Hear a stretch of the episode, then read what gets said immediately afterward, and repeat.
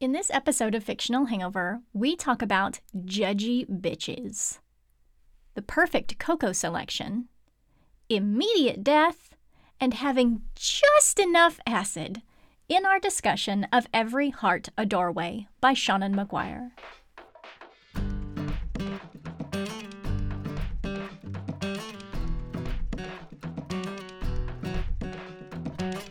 Hey, everybody. Welcome to Fictional Hangover. Podcast about young adult and new adult and sometimes other books, series, authors, voice actors, and illustrators that is full of spoilers. I'm Amanda. And I'm Claire, and today we're going to discuss Every Heart a Doorway by Seanan McGuire. Standard disclaimer. If you haven't read this book, please remember that Fictional Hangover is all about spoilers. If you haven't read or listened and don't want to be spoiled, stop listening to us and go read or listen to the book. Then come back. If you haven't done this but want to pretend that you have, or if you don't care about spoilers, or if you just like the show so much that you don't care about any of that, then listen up. Oh, Uh, it's book club! it's book clubs, our book club book. And the chat is already going in Discord, which is amazing. So, Yes. attention, listeners, join our Discord to talk to us about this book. It's super fun. Yes. You We're can having a get great the time. link on our socials at Fictional Hangover everywhere Yes. Yes. with caveats. It was good. Yeah. Oh, let's dive in. Give me some background information. Let's do. Let's dive in. Okay, so I got this from nerdist.com. And this article was, let's see, it came out before the seventh book came out. Maybe the eighth book, because we're on book nine right now. Book nine is coming out in just a couple of weeks. So it might have been before book eight came out. But anyway, so there was a little bit of information about all of the books and like it was supposedly non-spoilery, but I felt like if I hadn't already read all the series, I, I would have been spoiled. But I took this bit from the beginning. It made me really happy, and it's just a couple of paragraphs, so I'm just going to read them. Cool. Lee Harris, an old acquaintance of Seanan's, was hired by Macmillan to start an imprint, Tor.com Publishing, which I feel like the majority of our books probably come from Tor, right? a lot of them. A lot Many of, of them. them. A high percentage, yeah. Yes. We, we like Tor. We do. So, Seanan recalled he contacted me and said, You're pretty nice, and I don't usually want to kill you with a stick. How would you like to come and write something for my new imprint? Oh, that's so kind. And I thought this was a brilliant idea and asked him how much editorial oversight would I have on the first book. And he said, pretty much none. We don't have much money, so we're not paying you as much as we usually would. Therefore, we will not tell you what to do. Which that sounds great, by the way. So she goes on. This presented the opportunity that Seanan had been waiting for. She said, Hey, can I do a boarding school for survivors of portal fantasies? And he said, No one is going to read that. Certainly. so now, with a new book about to be released, we can say that, you know, a handful of people have read them. So he was wrong. He was wrong. ha. Take that. No one's Thank for read your- them. that is that is the positivity that you need going into a new venture. Yeah. That's that's true friendship right yeah. there. I don't want to kill you with a stick. Do you want to? But I will kill your dreams. Oh, I just, I really enjoyed that. you know what though? Um, moving moving over into initial thoughts. Um, you know, I've read I've read all of these before, and you haven't read them. So, uh, when but when I was first introduced to them, someone told me to read them, and actually, it's our good friend and m- moderate super fan on Instagram, Glam Glam Jen. Glam Glam Jen told me to read these books, and she was like, "Yeah, the first one's called Every Heart a Doorway," and I went, "Uh, uh, really?" You want me to read Oh, she that? judged a book by its title. I judged the book by the title, and I did not think that I would love it, but I finally read it. And I was like, oh my gosh, why didn't I read these so much sooner? They're so good. So that's my initial thought. Because you judged a book by its did. title. I judged. I judged. You judgy bitch. Judgy, judgy bitch. What about you? Did you have any initial thoughts? Did you Um, judge the book by the title, or did I tell you too much about it? But you didn't even get a chance yeah, I to didn't really judge. judge the book by its title. The one thing I remember thinking, I hope it isn't like, um, oh, was it A Thousand Doors in January? Oh yeah, a Thousand Doors of January. Yeah. Because the book wasn't great, but the audio narration audio. was sublime. Stellar audio. stellar. And I was thinking, oh, please don't let this be another version of that. Because it seemed to have a somewhat similar, like, Yeah, well, it's a portal fantasy. Yeah, yeah. But no, no, it's it's really it's really nice. It's compact. It doesn't beat around the bush. It's got some weird ass shit going on, which I devour. Yeah. Um, and I'm so excited, and I was so excited that it just it wasn't a conscious decision. We'd already had it on the, we had it on our schedule for quite some time now. Yes. Because you know actually we do plan things, guessing people. We do. We do. And this month's book club theme is Late to the Party because it's Late to the Party 'cause I've A, never read them, and B, we've never covered them on the podcast. Yes. So it's a perfect fit Yeah. for our book club theme this month, which is also fantastic because it's now our book club read. Yes, because we Like resurrected the book club. Discord. We've resurrected the the, the, the, the book club on Discord. Come join us. Um, and it wasn't consciously going to be our book club read. We just kind of started talking about it with what people who were interested in book club and our regular like super fans and stuff. And they were like, "Yeah, we want to read it. We'll read it." And it helps in part, I think, because it is an accessible book to get via libraries, Yes. physical or audio book. Yes. It's been out for a while, so not everyone's clambering to get it. Exactly, which makes things a heck of a lot easier. But also, it's not long. I think the audiobook was what five hours at normal Yeah. speed, which is Tiny. fantastic Yeah. because it's it means that you can join in the book club at a low commitment. Yes. You know, it's it's we're not forcing too much down people, or you know, people can pick it up a little bit easy and squeeze it in to the regular Yeah. reading schedule. It's it's a nice chill, low commitment book club. Yeah. Um, and I really just yeah, I enjoy that. I the whole thing's just kind of come together so nicely. Yes. So my initial thoughts are, yay!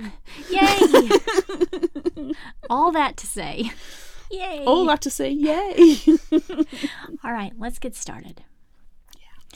Eleanor West runs a boarding school for troubled teens just stepping into adulthood. She tells the parents, aunts, uncles, grandparents, and or siblings of those dropped off there that she understands they're worried and wants to do what's best for her charges.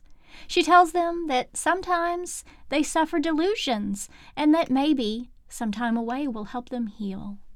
She's lying to them, of course. She believes what the so called troubled teens have been through and wants them to get back to where they're supposed to be. Hopefully, she'll get to go back to where she belongs someday, too. Oh. oh. What? What? Intrigue already? Nancy, dressed in black and white with white hair with streaks of black, slowly makes her way up the steps of the manor house that is Eleanor West's School for Wayward Children. The foyer inside is elegant and antique, and so is the white haired woman walking down the stairs. Well, she would be elegant if she weren't wearing crazy clashing colours. Eleanor gets a good look at Nancy, who is standing perfectly still, and deduces she is from an underworld, which is correct. Eleanor takes Nancy to her room to meet her roommate Sumi, who did not visit an underworld at all. No.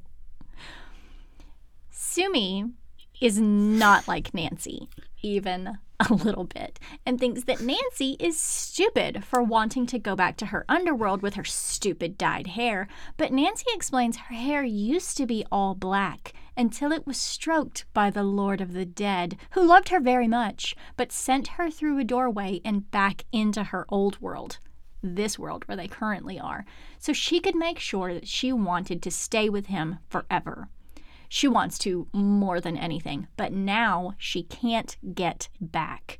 She longs for the stillness and darkness of her underworld, but she's here now with a roommate who is bright and colorful and constantly moving and folding origami and playing with string. And is also a judgy bitch, by the way. I'm just going to put that in there.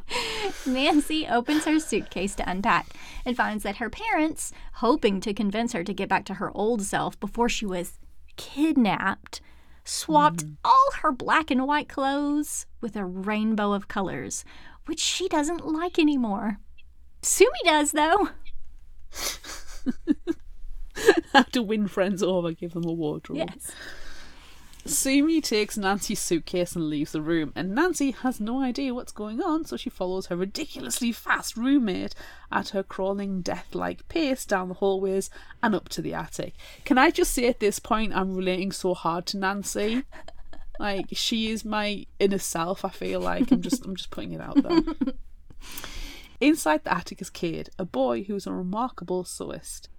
He keeps up with all the clothes the well meaning parents try to force their wayward children into and also makes new things. He swaps Nancy's rainbow out with clothing that is more suited to her tastes black and white and classy.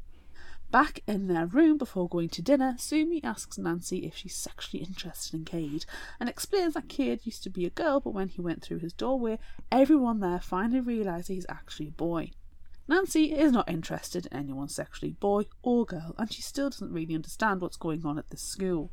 Sumi declares her one true love is a candy corn farmer. I love just the little drops of how, like, bonkers Oddness. Sumi is Yeah. compared to Nancy. Yeah. Yeah. Candy corn farmer. What? okay. Have you never had that candy corn farmer moment? I've Not. I've not. Oh, I think you're missing out. I still have time. You still have time. No, I don't. I don't want a candy corn farmer. now it's time to eat, and Nancy remembers what cafeterias in her old life were like. She notices that the school is made up overwhelmingly of girls and prepares herself to find a seat. Eleanor makes an announcement that Nancy is new and still getting adjusted to things, so everyone should be on their best behavior for a little while. She also requests that no one kill each other right now. like, keep all the blood on the inside for now. Can we have five minutes, please? You know they've got the sign that says d- number of days without an without a Yes. bloody incident. Yes. It just lives permanently at zero. Yeah. Yeah. Eleanor privately tells Nancy that she'll have a therapy session later that will help her understand everything that's going on around her. So that's good because she has no idea what is happening. Nancy finds Sumi sitting at a table with twins, Jack, short for Jacqueline, and Jill, short for Jillian.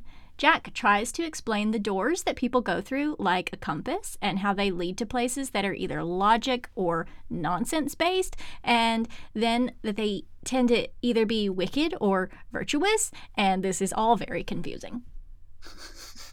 All I want is some orientation. oh, is it too much to ask for a prospectus? Anywho, therapy that night is not as enlightening as Nancy hoped. She needs a prospectus. It's led by Lundy, a seemingly eight year old woman, and its focus is on people who travel to wicked places. Lundy quickly explains about her childlike appearance. She made a deal with the Fae to stay younger than 18 because that's when she would be being kicked out of her world. You don't make deals with Don't the make deals with the Fae. Fae. Do not, nah, Fox. No, no, no, Fox. Now she's aging in reverse, one week every month. After this brief explanation, all those who went through wicked doors have a chance to speak if they want to, and finally, it is Nancy's turn. She doesn't think that she went to a wicked place at all, though there are severe punishments for breaking rules, because the Lord of the Dead was very kind. Cade and Jack interject that these descriptions of wicked or virtuous or whatever are subjective, which brings their session to an end for the night, and we all cheer because that's perfect sense. Yes. The next day, Nancy goes to orientation with Lundy. Feel like we should have started with orientation with Lundy. Oh, orientation is well overdue. Even though it, it really it's only the next day. But still, so much has happened. Nah, nah, Fox, that needs to be first thing. You step in there and you get orientation. Lundy describes all the things Nancy's been confused about in a very confusing way. And at the end of her session, she asks if Nancy has any questions. Uh, yeah, about a million. She manages to ask one question that Lundy says everyone asks How many get to go back through their doors? Lundy explains that some people, like herself and Eleanor, got to go through their doors several times, but generally, not many have that opportunity. And if they do, well, she doesn't know about it because they've gone. She insists to Nancy that they are trying to teach everyone there to move on, whether that be back through their door or just on with their lives. Nancy leaves orientation and all she wants to do is cry. She rushes outside faster than she normally moves bursts into tears. Jill is there and talks about her master, who was definitely a vampire, and how he didn't like Jack, who was too unladylike for his tastes. When he opened a door to send Jack through, Jill came tumbling after, unfortunately. She is certain that her master will find a way for her to return, just like Nancy is certain she'll return to her lord. Jill leaves and then Cade speaks. He was sitting above the girls in a tree as they chatted and now has hopped down to talk to Nancy. Cade talks about his world, Prism, and how he was kicked out for something he would never change being a boy. He still misses Prism and everything he learned there, but he can't and doesn't want to go back. This just makes me think of Unfamiliar with the babies in the basket. you know, it's like, oh, there's all, they're, always, they're always taking those babies. But, you know, they're always taking girls. Yeah. Eh, whoops. Sorry, Cade. Oops. But at least, at least Cade got to be who he actually is. So that's great.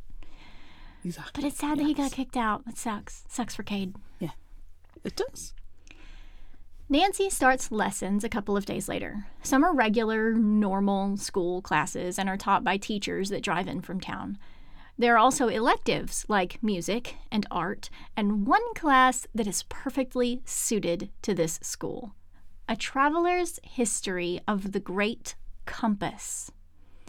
In this class, Nancy learns more about the doors being nonsensical, logical, wicked, and virtuous. There are other smaller directions on the compass, but as per usual, it's all very confusing. Though most nonsense worlds are virtuous and most logical worlds are wicked, Nancy really thinks that her underworld is logical and virtuous, which is entirely possible. She talks with Sumi that night before she runs off somewhere to do something nonsensical and tries to learn how old she is. But Sumi answers in a riddle, because of course she does. Nancy wakes up the next morning to screaming. She assumes it's Sumi screaming about something ridiculous because that seems like something she would do, but she's alone in their room. Nancy leaves, trying to find the source of the screaming, and, well, yeah, she was kind of right. The screaming has to do with Sumi, but it's because she's dead and her hands are missing. Damn it! Lots of the students gather around, and Nancy thinks they'll all think she's responsible because she came from an underworld. But Eleanor assures them all that that's not true. Then Jack arrives, and the accusations begin. Cade suggests Nancy take Jack to her room, and he says he will find Jill. Nancy takes Jack by the hand, and they go to the room she shared with Sumi. Isn't Mio taking Jack by the hand as a little insensitive to what's just happened to Sumi? I know. Stop taking hands. That's It's really not okay. It's also insensitive because Jack doesn't like that. But we don't know that yet. No, we don't know. That We yet. know it about right now though because We we know that Sumi's lost her hands, Yes, but we don't know about Jack. Not yes. Yes. Jack meticulously wipes her hands clean after arriving in Nancy's room and tells the story of the life she and Jill had and the door they went through. The twins' parents wanted their girls to be just so. Jack was to be pretty and Jill was to be smart, but it should have been the other way around. But all because it was easier to brush Jack's hair one day. She became the pretty one. Did- no. Their parents didn't seem to care for them at all, so when they found a stairway in a trunk leading to a mysterious door, they went in and to a land with moors under a red moon. Jack was cared for by a mad scientist who taught her of reanimating bodies with lightning, and Jill had the master, a vampire, who promised Jill she could become his daughter one day. Things went wrong, though, and the scientist made a door for them to return. Jack knew it would be safer for them, so she went willingly, but Jill had to be sedated. Now, here they are.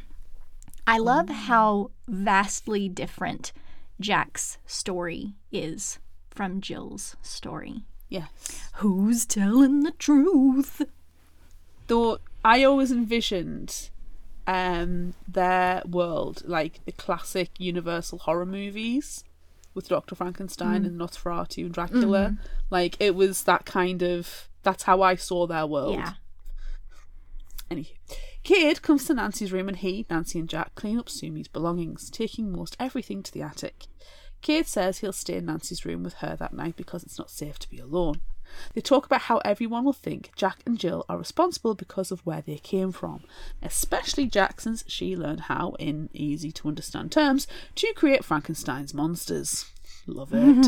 Jack would not have left an entire body behind though, and definitely would have used all of Sumi's parts, just wasteful otherwise, so she seems unlikely she's the killer. Who could it be though? Hmm. Interesting. When they thought everyone would think Jack was responsible for Sumi's death, they were not wrong. Later, at dinner, a mean girl called L'Oreal and a friend of hers dump a bowl of soup on Jack, which is quite distressing for her as she does not like to be messy. Nancy stands up for Jack and tries to follow her out of the cafeteria, but Cade catches up and tells her that Jack and Joe will be fine. That night, at their group therapy session, L'Oreal continues to call Jack a murderer, but Lundy finally puts a stop to it and asks L'Oreal to describe where her door took her. She travelled to a tiny land with a spider queen and a wasp prince, and, like Nancy's door taught her to be strong and still, L'Oreal's gave her exceptional vision because, after all, to be so tiny, you need to be able to see tiny things. Eleanor joins them then and tells them that not all of them will find their doors again, which leads to a boy, Christopher, who carries what looks to be a bone flute, to ask why Eleanor's door stayed, and a discussion on door stability that causes another boy to get angry and curse out C.S. Lewis. I don't know about you, but cursing at C.S. Lewis is a regular occurrence, so this isn't odd to me. Eleanor sends everyone to bed after that because clearly emotions are frazzled and tensions are high. Sorry. Do you not curse at C.S. Lewis at a regular occurrence? You know, Shakespeare gets it as well. Yeah. Unfortunately, that night, L'Oreal is murdered. Oh no. Wah wah. Womp womp. She's a judgy bitch, I don't care. Oh, but you were calling me a judgy bitch earlier. Yeah, well, care if you got murdered. You'd be the murderer, so That's you know, true. I would. Also, Sumi is a judgy bitch. Everyone's judgy today. Sumi's a judgy bitch. L'Oreal's a judgy bitch. You were a judgy bitch, but then you changed your mind, so it's fine. L'Oreal's roommate, Angela, who went through a door where she could run on rainbows, discovered her on the lawn, which was not entirely unusual, as L'Oreal often looked for her door outside when she couldn't sleep.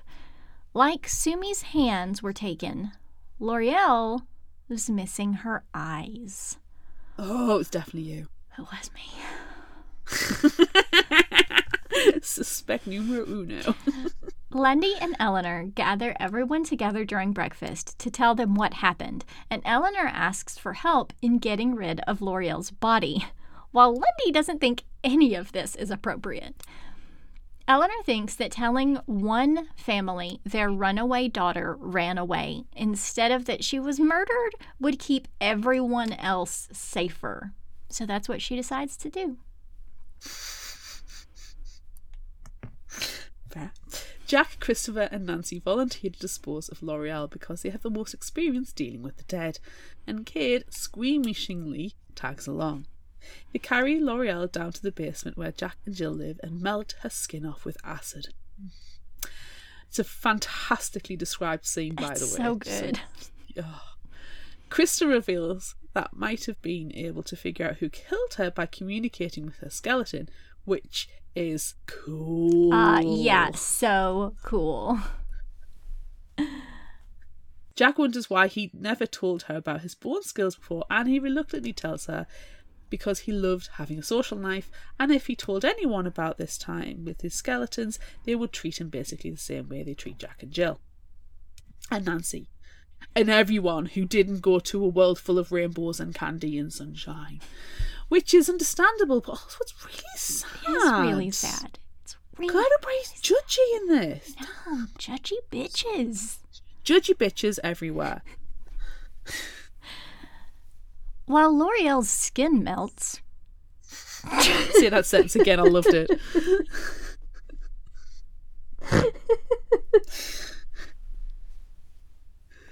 Say it again. while L'Oreal's skin melts, they decide to go look for Jill. Jack has no idea where she would be because honestly, they're not friends. They're sisters. They just stick together because of circumstance. Nancy and Cade decide to go look outside while Jack and Christopher go to the cafeteria and their classrooms, and they plan to meet back up in Cade's attic regardless of if they find her or not. No one finds Jill, though Nancy and Cade run into Lundy, who very obviously thinks that Nancy is responsible for the deaths because she's the new person and because she's from a death world and she's friends with Jack. This upsets Nancy, but it's kind of logical for everyone to think that. Mm, It's kind of judgy for everyone. Judgy. Judgy bitches all over the place. In Cade's attic, Jack has made everyone hot cocoa to match with their tastes because, as she astutely points out, cooking is basically science, and she's a mad scientist. I just love this so goddamn much. Nancy's cocoa has pomegranate molasses mixed in because that's a key fruit in the underworld. Christopher's has cinnamon, Cade's has clotted cream fudge, and Jack's has saline solution and wolfsbane to taste like tears from the nose. Why aren't Starbucks doing these flavours? I need them all now. I don't know. Ultimate barista skills. if she could make it taste like the sound of screaming, she would. Oh. Okay. Oh, it's so good. Um, I would just like to add in as an aside here. Uh, this is where you should know 100% that Jack is my favorite character. if if nobody's picked up that we absolutely freaking adore Jack by now, they're not listening. they're being a judgy bitch. Judgy bitches. Oh, ultimate cocoa selection. Yes. As they sit drinking their cocoa, they talk about how Sumi's hands were the best thing about her, and the same about L'Oreal's eyes. Jack says her mad scientist, Dr. Bleak, would sometimes send her out collecting parts to create the best thing. And that sounds an awful lot like what is happening right now, except she's the only mad scientist at the school. Just then, Jill comes into the attic because it's the highest room in the school and the least likely place that Jack would be. Jill wonders why Jack left her alone for so long, and she replies that she was disposing of a body. Speaking of, the acid should have done its job by now. Ooh. Bing. Timer going off. Not just a random bing. That was. I got it. I got okay. it. Yeah, I, I got it. Yeah. yeah. Yeah. You just made it awkward now. Jack and Christopher go down to the basement, and yes, the acid has worked. Christopher plays his bone flute, and though no sound comes out that Jack can hear, she sees L'Oreal's skeleton rise from the acid oh, bath. So cool. So cool. Jack begins to ask a million questions, but Christopher can't answer because then he'd have to stop playing. Christopher gestures to the stairs, and Jack understands that Christopher is going to lead L'Oreal outside to bury her. They walk away through Eleanor's property to an area that is wild and overgrown. Before Christopher plays a skeleton to its burial, Jack asks her two questions. Can she understand her? A nod in the affirmative. And then, who killed you? The skeleton that was Loriel slowly rises a finger to point at nothing beside Jack. Wow. Hmm. Well, maybe she couldn't understand after all. Shrug. Christopher continues to play his flute, and Loriel's skeleton walks itself down into the ground. How handy is that? So it's so, handy. Yeah, yeah, I like that. Back at the school, Eleanor calls an assembly.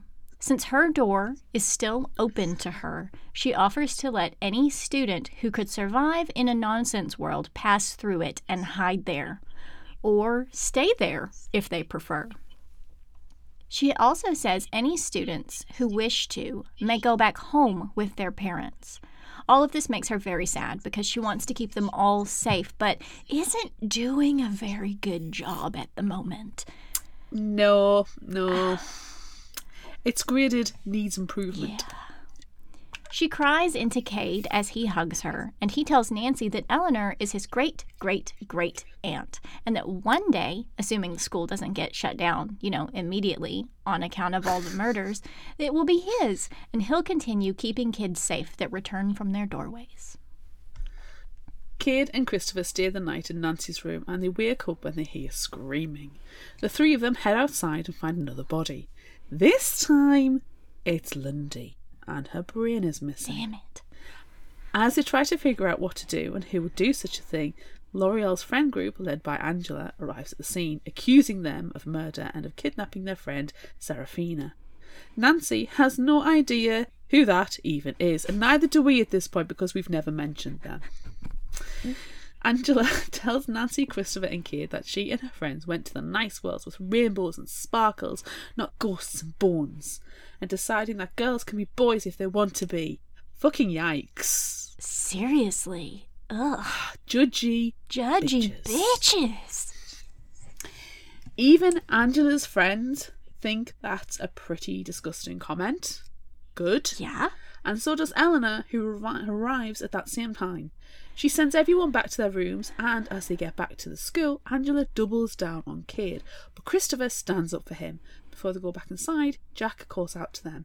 She's bleeding from her shoulder, and then she passes out. Damn it. Oh, Angela, fuck off, Angela. Jerk.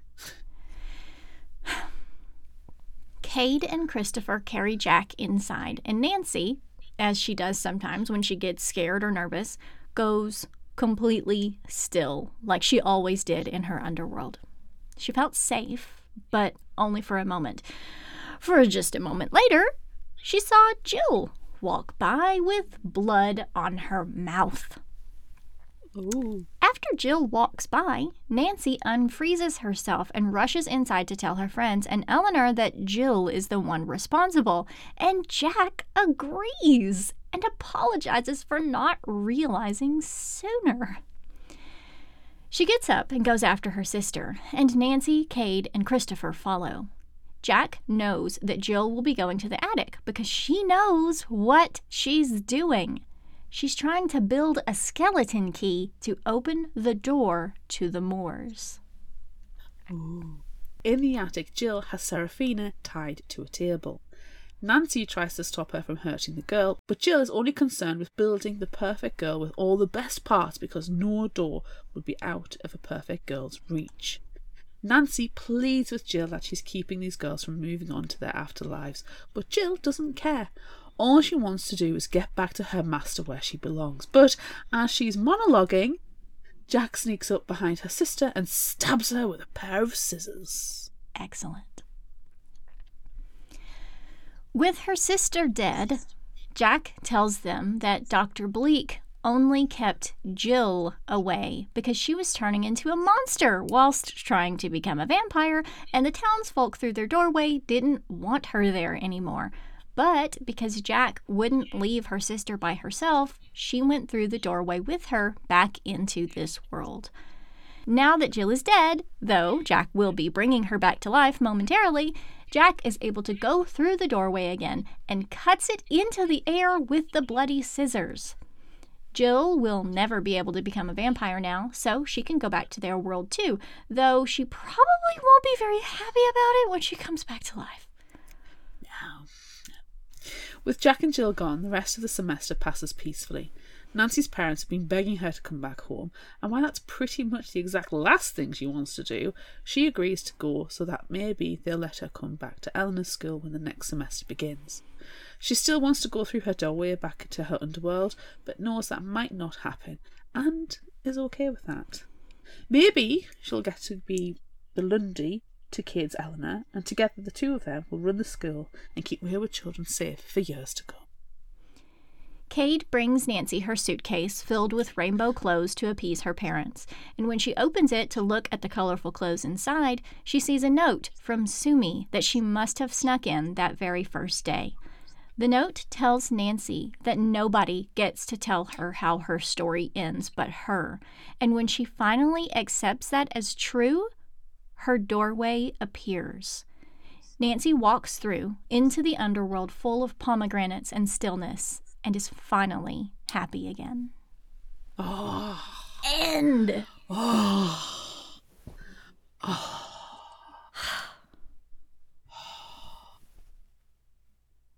Such a good ending. Hi, I'm Bethany Finger, the host of Prince Kai Fan Pod, a Marissa Meyer Book Club podcast.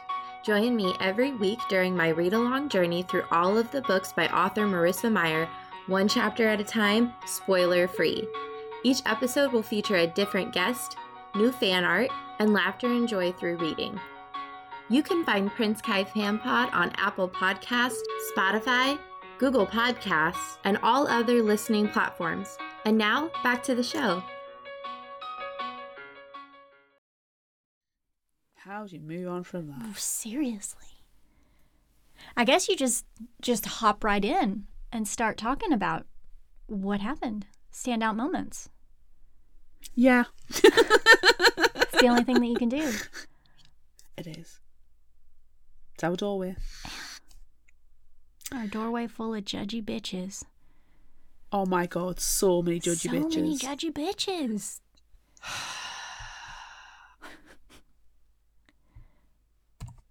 I couldn't believe it, actually. And I I noticed it when I was reading it, how judgy people were.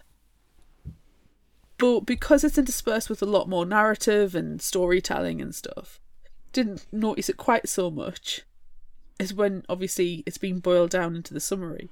And it's like, whoa, whoa, it's really bad. Everybody's a dickhead. Yeah. so yeah. Judgy bitches abound. Judgy bitches. I think one of my favorite things about this book and the rest of the series as well is that everything goes really, really quickly, but at the same time, it doesn't feel too rushed.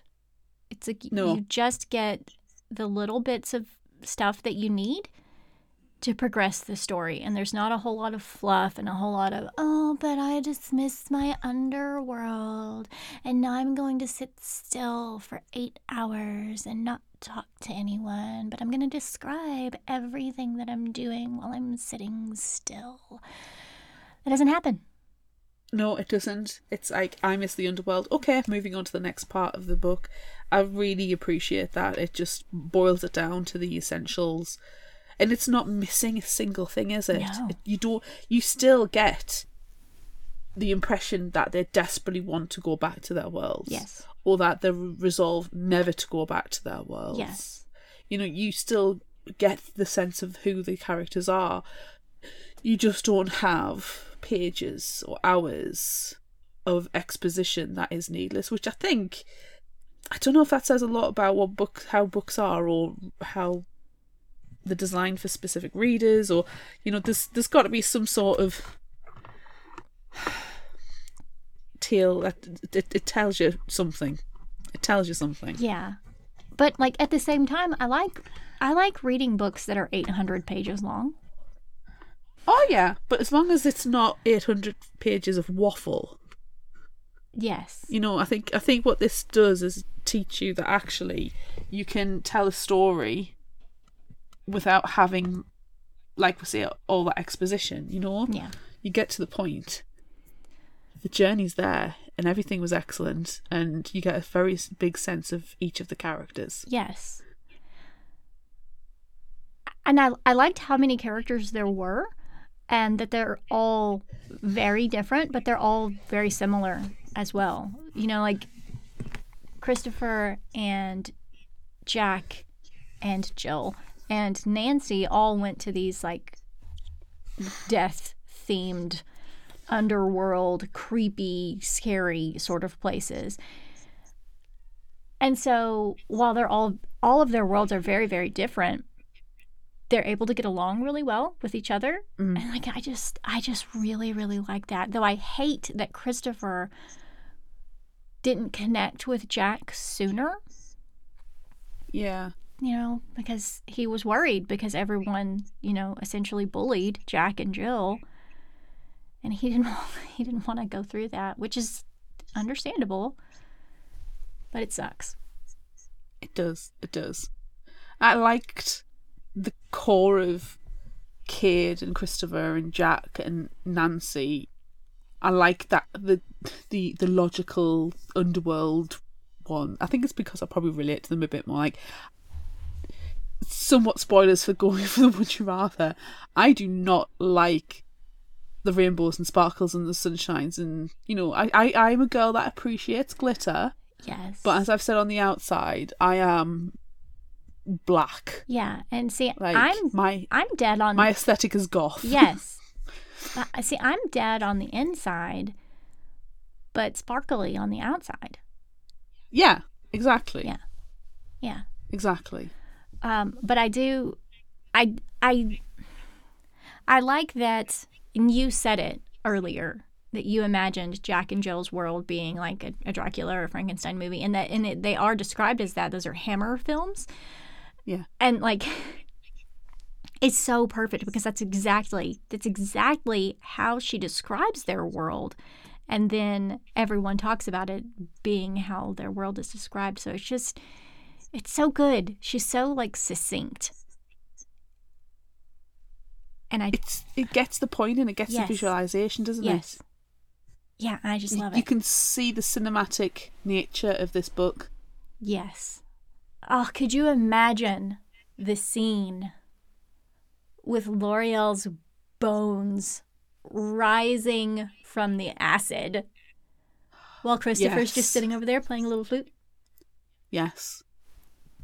That would be so I cool. wish- It would be so cool. I, I wish, and as much as I did enjoy the series, but you know Wednesday on Netflix, Mm-hmm. I wish this would be made into a TV series instead of Wednesday. It would be so good. Because I mean, to be fair, Sumi and Wednesday, Nancy, Sumi is as the the, the the the best friend, and I cannot remember. yeah, I know. I just went blank as and well. Nancy is Wednesday. yes. You can see it, can't you? You can see Yes. it's exactly that, and it's like, well, what came first? I mean, the Addams family came before Wayward well, Children. yes, but in term, the, uh, you did, but in terms of the Enid. crea- the the Enid, thank you, the aesthetics between Enid and Wednesday. Yeah. It's Nancy and Sumi, and this came first, and it would have been nice to have seen it because you know. Especially with YA, it's all it, you know. It, it it's especially in adaptations, it's kind of taken this like twist where it's not happy perky rom coms. Mhm. It's you know, there's swords and blood and death and magic and mysticism and fantasy Mhm. and they're saying, "Oh, well, our audience are aimed at YA, but it's fam, you know, fam parents can enjoy it as well." Um, but also our audience are not stupid. Yeah. You know, they don't want trivial things. They don't need to have boy problems. You know, No. their problems are, oh shit, somebody's died and that person's being a judgy bitch over there. Yeah. Oh, my roommate died immediately. We had no time to form a connection. No, because of immediate death, which we've talked about several books lately that contain immediate death, and we love them. And so here's another one Yes, with immediate yes. death. I don't want to build a connection with a particular character. I want those characters to die. You know, just let's, Yeah. let's get it in there. Um, something else that I appreciated about this book is um, how everyone is okay with Nancy being asexual. Although Cade didn't quite realize it at first, and then she kind of explained it. You're like, I don't, I don't really want to go out on a date with anyone, and he's like, Oh, damn. And she's like, No, no, no. I mean anyone, like ever. I don't want to do that. And he's like, "Oh, okay, cool. Let's be let's be best friends." Yeah. Yeah. Drug. Great. And the same with Cade being a boy, even though Angela was a judgy bitch about it. Like everyone else. Everyone else is fine. Because that's how it should be. Because that's how it should be in real life. it's amazing. We're not it's not all black and white. Well, Nancy is. Nancy is aesthetically. I would like to see her hair. Because her hair was all black, except for where, Where there like, was a stroke. yeah. So then all of the rest of the color leached away because it was jealous. Like, how fun is that? also, how is, is it like a strict strand, or does it kind of like you know? Because if you stroked your hair, it it's not one just one strand. It kind of half goes into other hair as well. Yeah, I want, and I do that all the time. I all Yeah? the time push my hair back with with my hand. I'm just. I mean, just doing it now. Yeah, Like you'll touch. You might have one or two, uh, like a little bit that's full strand, but half of your hair is going to get touched. So does that mean perpetually? Because that's not how hair works. no. And, and Sumi So- did comment on how she had a shitty dye job. So yeah, it So probably just thinking, looks. well, it, It probably doesn't, doesn't, look on great. No, and it doesn't. But so it doesn't matter where on that hair it was touched. It was the whole that hair was touched. Yeah. So it doesn't matter. So it would be from root to tip that that she'll have a weird streak. Yeah. Yeah, it's a little. I kind of got um Rogue from X Men kind Yeah. of Yeah, I could see that. Although I don't imagine if someone Frankenstein's bride. maybe more Frankenstein's bride because I feel like if someone was touching was running their fingers through your hair, they probably wouldn't start at your forehead. you know, it No, would it would be probably be like back here in the back on the side. Something. Yeah, uh, that was Depend- it depends on how they're facing you. yeah, it's a very long and weird conversation that really has nowhere to go because we have no idea. Well, considering how we feel about other people touching hair as well, it's like stop stroking my hair. No, Stop you it. are not brushing my Do hair. Put the brush down. Do not brush someone else's hair. No. no. Can we please talk about casually disintegra- disintegrating the flesh of a skeleton with acid? Yes. I think I mean, I don't feel like I need to say too much more than that, but No. other than that, cool. No, but oh my god, that scene. I love it so much because I don't remember who it was who said it, but Cade and Christopher and Nancy are down there with Jack and her acid, and they're like, "Why do you have so much acid?" And she's like, "Well, it seems that I don't have too much acid. I have the perfect amount of acid." Like, yes. that's not what we're talking about. Why do you have it? Is, is, isn't it fortunate that I have the acid in the first place? But why do you have it? Why do you have the acid? And she, you know they're just just looking. Yeah. Just looking. Just look at you. And playing the bone flute. Oh, so cool. Amazing, amazing. The um, the Jack and Jill. I mean, as soon as you heard Jack and Jill, I was like, yeah, okay, which one of them's doing it? Which one's the bad one? yeah, Which one's the bad one? Because one- then it's the other one. yeah. Because I mean, there's always you know when you have twins, there's usually a creepy one and there's usually a perky one. I never trust the perky twin No. ever. I don't trust perky people. I mean, how? That's my that's all my always my question with perkiness. Yeah. How? Yeah. Um, but it's like Jack. It could never have been Jack. No. Otherwise, it would have been the biggest. It would have been a massive. It would have been my surprise number one, and it would have been a huge plot twist. Like it was Jack because Yeah. Jack was just so such a good character in Yeah. terms of like, you know, you understood Jack's motivation. You understood why Jack was the way that they were, and you know, just got this really sense of the logicalness Mm-hmm.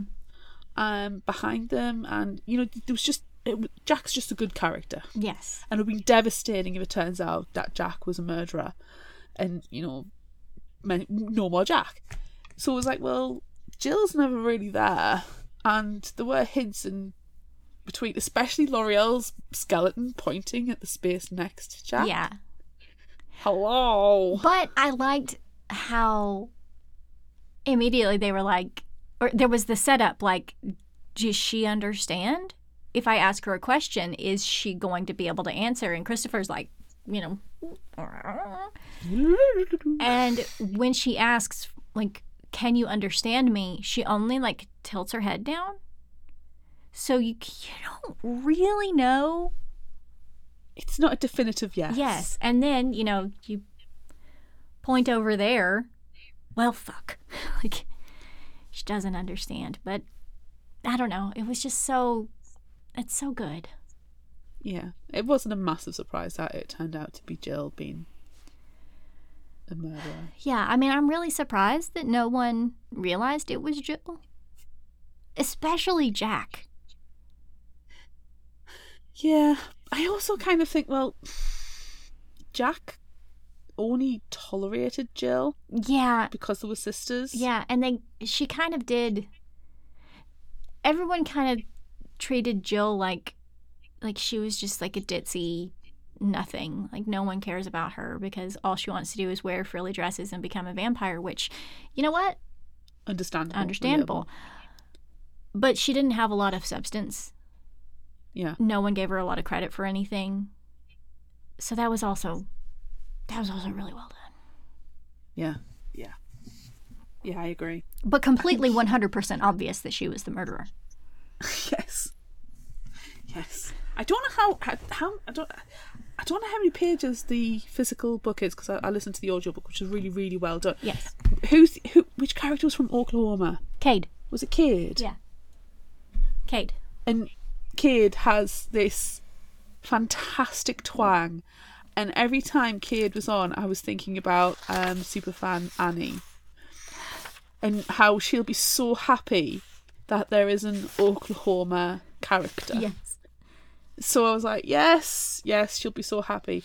But, you know, So again, it just- this just 169 down- pages in this. How many? Sorry. 169.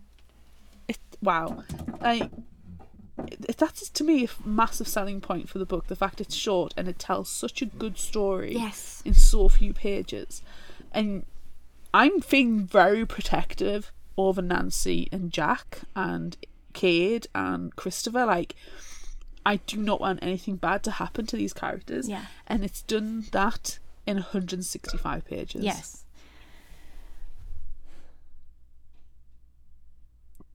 yeah I, I don't I don't know what else to say apart from it's such a good book and I'm looking forward to the other ones and the possibilities that the other worlds are going to bring Yeah. like yeah.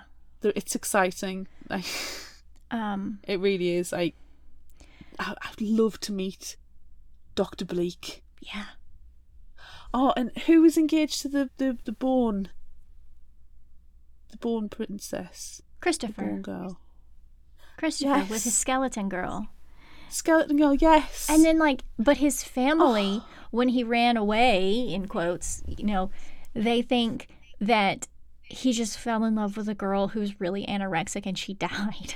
They're like, "Can you can you remember her name, sweetie? You keep calling her skeleton girl, but what's her real name cuz we need to tell her family that she's dead." And he's like, "Nah. She's not dead. She's actually a skeleton." Jack and Christopher were my favorite characters. By the way. Yeah. Yeah. Jack definitely was. And like the rest of the, you know, I don't know, I really like Cade as well. I like Cade too, yeah. Yeah. Do you know? I'm just gonna. I'm. I'm. I'm sorry. It's gonna happen. I'm gonna say Jack. I'm gonna say Christopher. I'm gonna say Cade, and I'm gonna say Nancy. I really like those four. Yeah. And I refuse to boil it down any further than that. You will have to get flesh, flesh disintegrating acid, and I don't think you have any left Because you had just enough. because you had just enough. I know that I haven't done this in a long time, but I'm really excited that one, that you liked this book as much as you did, and that we're going to continue it as our book club series, and that mm-hmm. we're going to talk about all of the rest of them throughout the year. But I've I've read them all, apart from you know the newest one that's not out yet but I just I just can't wait for you to experience the other books because they're done in such an interesting and intriguing way. Yeah. It's so good. I'm looking forward to it. It's, I'm, I, I, I mean, we had it as a, one of our private discussions that when we were talking about this year and what we wanted to to cover or do or etc etc, um, that I said it'd be nice to actually cover a series again. It feels like it's been too long since we've done a series from end to end. I can't Yes. remember, apart from Twilight last year, at the beginning of last year, when we've done that. No, we didn't I mean, because the year before the we unfamiliar comics we have because the second one came out Yeah. and we did, did we've done the second one, so but that's like ongoing again. But yeah, Well, it's because it's because of Suki. We got so burned out on Suki the year before. But I don't I don't have that fear this time with this series because like it's known. It, it, it could be a spoiler, but like it's known if you look into any information about this series that every other book takes place. Like book one is at the school. Book two is in another world. Book three is at the school. Book four is in another world it's very widely known but that could have been a spoiler so if it was i'm sorry but i you've already did a spoiler alert. It's fine. right but i don't think like we got a little bit tired of Suki. I don't think that that's going to happen with this series because they're so vastly different. And I'm excited about it. Yeah, same. No, same. Um, like say, when we had our private conversation, we'll talk about covering that series, and you said that each book is different. That it's it's not going to happen where we're going to have, and that was one of the big things with Suki was it was repetitive, Yes. and we had the same issues Yes. over and over and over again, and in some i mean there weren't long books by any any stretch of the imagination but and i'm sorry if i'm harking on about how like compact and you know quick these ones are it tells the story as much as it, the t- story needs to be told Yes. nothing more nothing less Yes. which I can completely appreciate. Again, it's it's going to make sure that our interest and the interest of the book club members is going to be kept, mm-hmm. which is great. And the other bonus is because we're covering one book every month and we're releasing the book club book f- episode fairly early in the series in the month. Mm-hmm. You know, it's first, you know, second or third week. It means that we can have that ongoing conversation as and people aren't like we say, it's chill, it's low pressure. It's short enough for people to be able to catch up and join in the conversation mm-hmm. as they work their way through the series as well. Yeah. Anywho, shall we move on to Would You Rather? Yes, I believe that we should. Would you rather?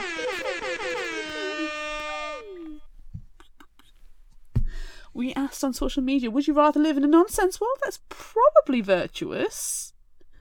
Eh, Or a logical world that's probably wicked? Semantics, baby, semantics. On Facebook, it was a face, face straight up 50 50. On Instagram, 57% said nonsense. On TikTok, 69 said nonsense. And on Threads, 67 said logical. I am a little bit surprised by that. Hmm. Bree on Facebook said, "My alignment tends to be chaotic good in D and D. Let's fill the rest of the world with it. Virtuous nonsense."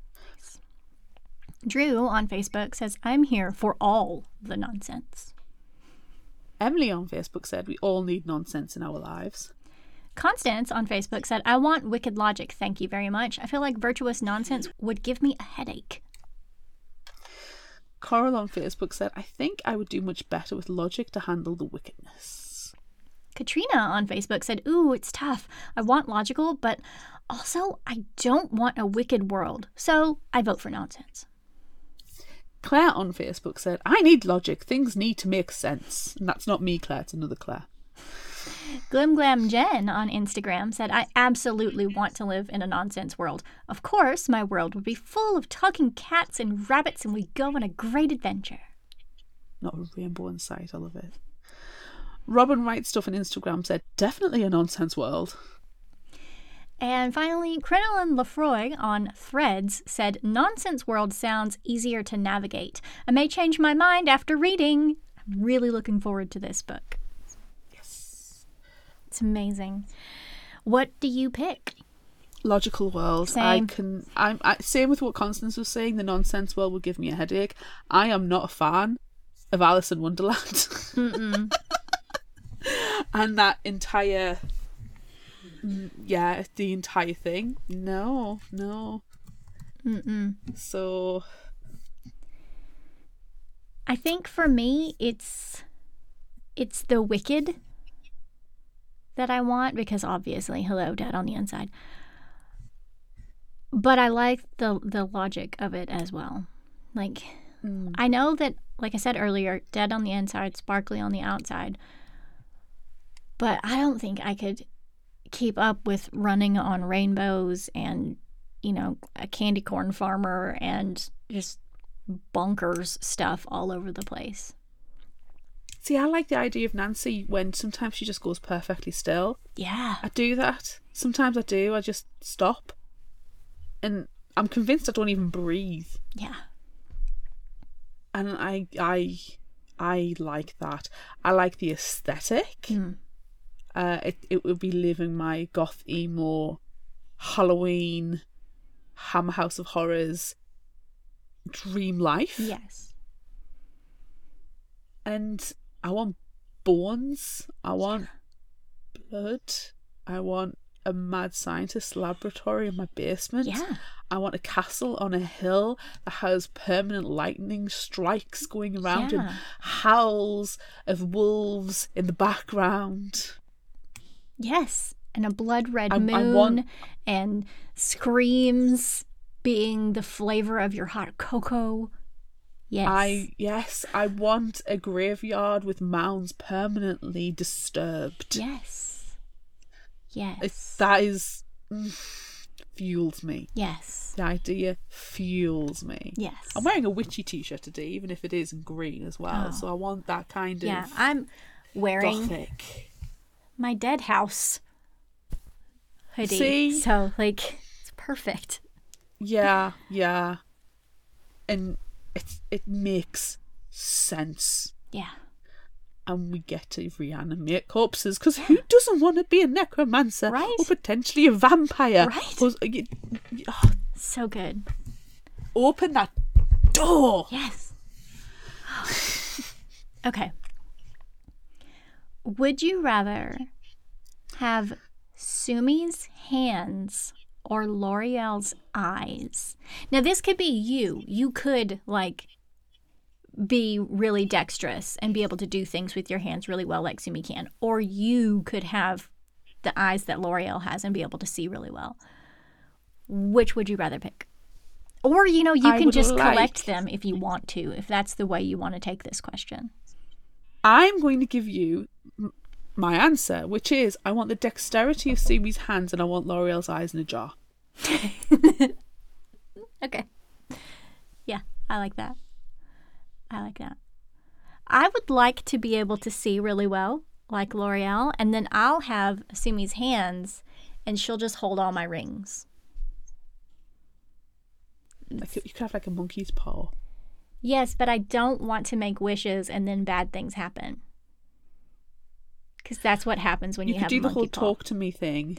Yes. Or, oh my gosh, I just went blank. Lost Girls? Was it Lost Girls? And we make Art. art, hand art. Yeah. Yes. But I really like, we didn't mention this in the summary, but Loriel, she can see so well and see all of the tiny things. She has to wear like carnival glass glasses to like distort her eyes so she doesn't, you know, freak out in the regular world. So I would love to just have really cool sunglasses on all the time. Well, you can wear those and still have Sumi's hands. You don't have to have the, the eyesight. but I want the eyesight too. So Well, I'm gonna take eyesight I'm gonna take the eyesight and and collect Sumi's hand. I'm going to have the hands and collect the eyes. Okay. But not from you. I'm going to leave you your eyes. Thank I you. will take Loriel's eyes Thank and you. have them in a jar. Yes. Yeah. Please reciprocate. Of course. Would you rather live in Nancy's underworld or in Christopher's born world? And I'm not going to include anybody else's because it would ultimately boil down to these two, so we have to have the hard choice. Okay. Um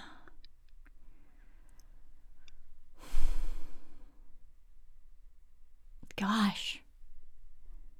I think I want to live in Christopher's bone world. And we don't know just a ton about that. But Nancy's world seems it would be too still for me. And I know that we picked Logic and Wicked earlier because we were you know put off by the nonsenseness of all of the crazy things that happen but i feel like the bone world would be just weird enough that i would be satisfied Okay, I'm to pick Nancy's underworld. Like I say, sometimes I like stillness mm-hmm. and the quiet. And the idea of standing like a statue appeals to me. Yeah. Okay would you rather age very slowly so being 100 years old is more like you're 60 or would you rather age in reverse where one month subtracts one week from your age so are you eleanor or are you lundy I'm going to age slowly because I do not want the Benjamin Button effect. no no and then like what happens at the end do you just like you turn into a fetus and then you're just a fetus rolling around Yeah. I, I don't like that idea. i don't want to be a fetus No. It gets. I mean, I know you, you say that you start life dependent, you end life dependent. But I think if you're an old person, you can still have some moderate amount of control over, I don't know, wiping your own butt. yeah but you cannot Um, wipe your butt if you are a fetus Exactly. And I want to be a crotchety old person who can, you know, go and buy glue to make my crafts with my sumi hands mm-hmm. and not be carded. yeah for buying Pritt Stick at the Yeah. at the grocery store. You know, and, and I I can't imagine being stuck in a five year old's body with the brain of an adult. oh no That sounds like torture. I mean that's that's that's going down interview with a vampire yes kind of route. No. No, I want to be an adult in an adult body, so I will age slowly and wickedly. Okay. Yeah, same. Definitely the same. It's also it's it's a little bit sad to me that Lundy essentially can you know never grow up because she made that deal when she's about to turn 18 or whatever whatever happened in her world with the Fae because she didn't want to turn 18 because when you turn 18 you get kicked out. So she didn't want to do that. So very cleverly, stupidly, she made a deal and she got kicked out anyway. But, you know, she's she's not going to, you know, fall in love and have a career and all of that sort of stuff. Although she is, She's she not- does you- have a you- you- career. She's a teacher, but she's an eight-year-old teacher, and that's weird. and she's never going to have the independence. She's she can't have independence because the thing is, if she goes and travels to another place, what could happen? She's an eight-year-old by herself. Yeah. No. No. No. Yeah. No. I'll be an adult in an adult body. Thank you very much. Yeah. Same. Last question. Would you rather be a subject of the Lord of the Dead, the Goblin King, Queen of Cakes, or Queen of Dust? Who might be a spider? I do not want to go into the world with the spiders and the bugs and the wasps and all of that stuff. Nope. Nope. That seems very, very creepy. I do not want to do that. Um, Is the Goblin King. I mean, the the Goblin King just screams Jareth to me. Right. It's like, is it Jareth? If it's Jareth, I'll take the Goblin King. same If it's not, Probably Lord of the Dead, because yeah. like Queen of Cakes is obviously going to be Sumi's world since she's the love of her life is the candy corn farmer. She's obviously from a world made of candy. Oh no. And I feel like I would just straight up die there. Yeah. You take one breath and inhale a load of icing sugar and die. Yeah. Yeah. I like cake too much to be surrounded by it. Yeah, and then would it be weird if you're just like eating a mountain or something? I, I don't want to eat the Candy King farmer. Don't want to live in a gingerbread house. No. Don't want any of that. It sounds sticky. Yeah, no. I've got enough. I've got enough weight problems without adding to those complications. Now I'm going to go with Dawn of the Dead. I'm going to stick with my aesthetic. I'm going to. Okay. I'm going to be remain true to my soul. Okay. Yeah. I feel like I probably should too, because the Goblin King came from the world that Cade came from, called Prism, and it was very like fairy tale ish. Mm. So I, Which just screams labyrinth. yeah. You have no power over me. Do I not get kicked out the door though? Let the door use it.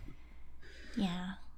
So I should probably I should probably also go with Lord of the Dead because it's probably not Jareth. I mean, you could knock on the door and see who, who answers, and then make a decision. Yeah, but did I pick the right door or am I going to you know go into that tunnel with all the hands? Oh, that's not a good one. Mm-mm. It's a bit, it's a bit grabby. Yeah. Yeah, I'm going to stick with the Lord of the Dead. Be safe. Yeah. Uh, okay. Favorite final thought quote. What do you have? um, I'm gonna. I've got three. Okay. I'm gonna. I'm gonna give you sensible ones first. Sure. This world is unforgiving and cruel to those it judges as even the slightest bit outside the norm. Yep, Judgy bitches. judgy bitches. She was a woman with something to protect that made her more dangerous than they could ever have suspected. Yes. Okay, this one's a long one, um, but it's for the last line. Okay. Listen carefully. Where did you find the whipped cream? he asked. You had milk, I had science, said Jack. It's amazing how much culinary achievement can be summarised by that sentence. cheese making, for example, the perfect intersection of milk, science, and foolish disregard for the laws of nature. and I've got my little Gouda. Look at my little Gouda. Oh, you got He's so your little cute. cheese. Your little cheese squeeze. Squeezy, squeeze, squeezy. So soft, so soft. Mm. I'm gonna put you on the potato later. We'll have a moment. oh. Okay. What have you got? I've got four. Some of them are serious, some of them are not. Real is a four letter word, and I'll thank you to use it as little as possible while you live under my roof. I like that one. Who wouldn't want to go down an impossible staircase in the bottom of a trunk? I want to. You can't paint underpants. Well, you can, but then they come out all stiff and no one believes you didn't mess them. And finally, this one's very, very serious. We notice the silence of men. We depend upon the silence of women. Yes. Ah. Yes, I had that one as well, and I was like, that's just amazing. Yeah, so good.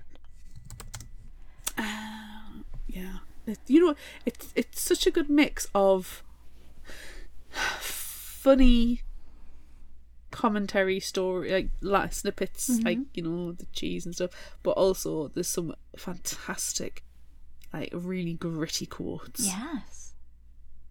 In 165 pages I know. i can't i can't say enough good things No, it's amazing. read the book Yeah. join the book club Join book club on Discord. Find Fictional Hangover on Discord. See our posts on social media on how to join the Discord. Discord. go to the website fictionalhangover.com and find the link there Discord. Discord. Discord. If you liked this, try this. What are you going to suggest? Well, I haven't read a lot of Portal fantasy books that I could recall while thinking about it. The Thousand Doors of January, I'm not going to recommend. You can listen to the audiobook. Listen to fine, the audiobook because the audiobook was great, but oh, Loan the audiobook from the library yes. and enjoy the the, the narration. Yes. Enjoy January LaVoy being three people in a trench coat. Yes. However, I'm going to recommend because I've seen this recommend quite a lot in the bookstores and on library websites and in lists. A Darker Shade of Magic by V. E. Schwab. And I think V. E. Schwab's one of these where I've read a few of her pieces and some of them are fantastic, some of them are okay, um, but she's an accessible r- writer. Yes. Uh, and this one is hashtag not so tenuous link. Kell is one of the last Antari, magicians with a rare coveted ability to travel between parallel Londons grey, red, white, and once upon a time, black. Kell was raised in Arnes, Red, London, and officially serves the Maresh Empire's ambassador, travelling between the frequent bloody regime changes in White London and the court of George III in the dullest of Londons, the one without any magic left to see. Unofficially, Kell is a smuggler, servicing people willing to pay for even the smallest glimpses of a world they'll never see. It's a defined hobby with dangerous consequences, which Kell is now seeing firsthand. After an exchange goes awry, Kell escapes to Grey London and runs into Delilah Bard, a cut purse with lofty aspirations. She first robs him, then saves him from a deadly enemy, and finally forces Kell to spirit her to another world for a proper adventure. Now perilous magic is afoot and treachery lurks in every turn. To save all of the worlds, they'll first need to stay alive. Ooh. Staying alive is a good thing. You need to do that first. Yes. Generally point one of any plan. Yes. Yes. So it does sound interesting Yes. if you're ever going to London. she harkens back to You are in London. You are Amanda, you are in London. you are in London. Wink. Wink. Please see our social medias for our best moments from 2023. Yes, please. Right, what have you got to recommend? Well, I am going to suggest one that I have not read, but I do have it checked out currently, and I am going to listen to the audiobook. And I just feel like everyone should know that the audiobook is only three hours long. So it's going to Ooh, be nice. a tiny little, just delicious chunk of a book, I can only imagine. I could listen to that before I go to bed tonight. I know, because we listen at at least two times speed, if not more.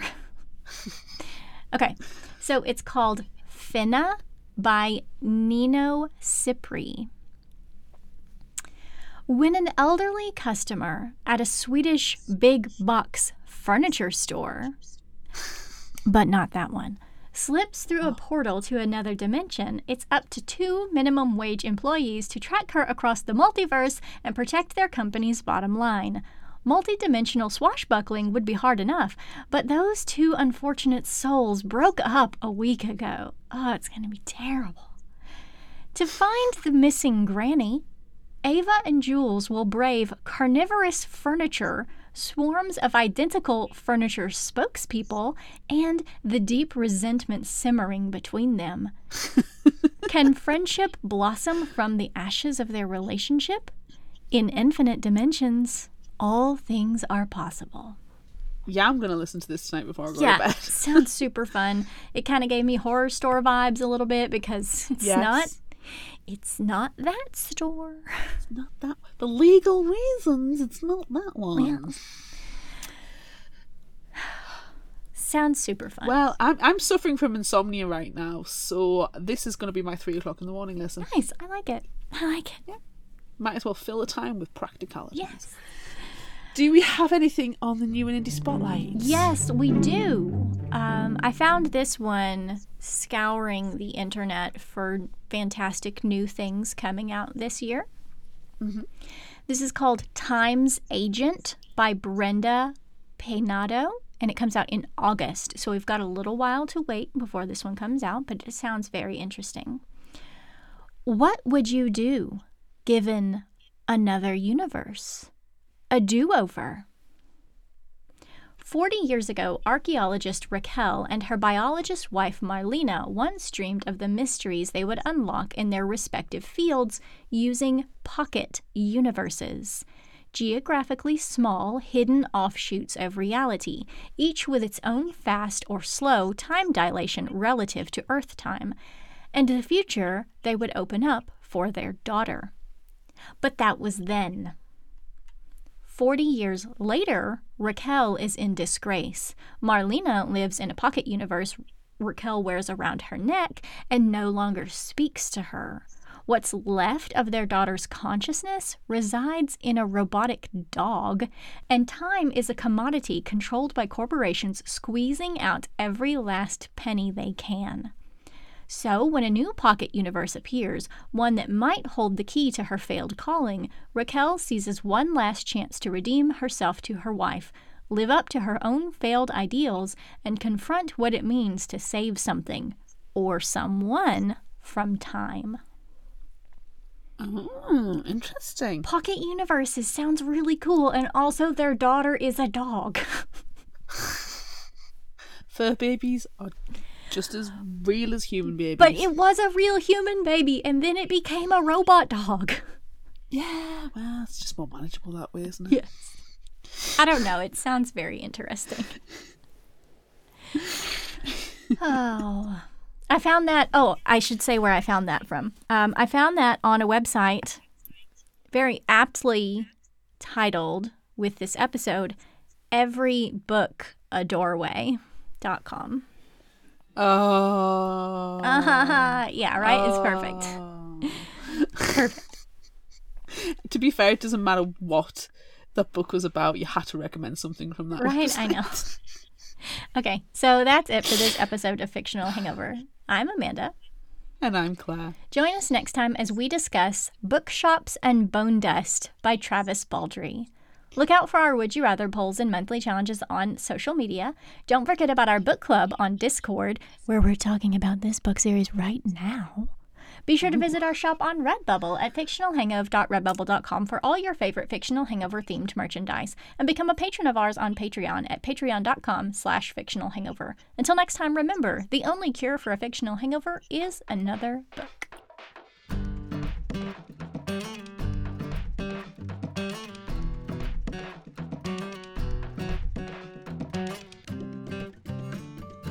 You can find us at fictionalhangover.com. Follow us on Instagram, Threads, TikTok, and YouTube at Fictional Hangover, and find us on Facebook at facebook.com slash fictional hangover.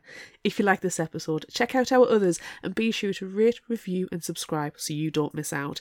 And finally, special thanks to Liz Emerson for our music. You can find her on Facebook and Patreon. Thanks for listening.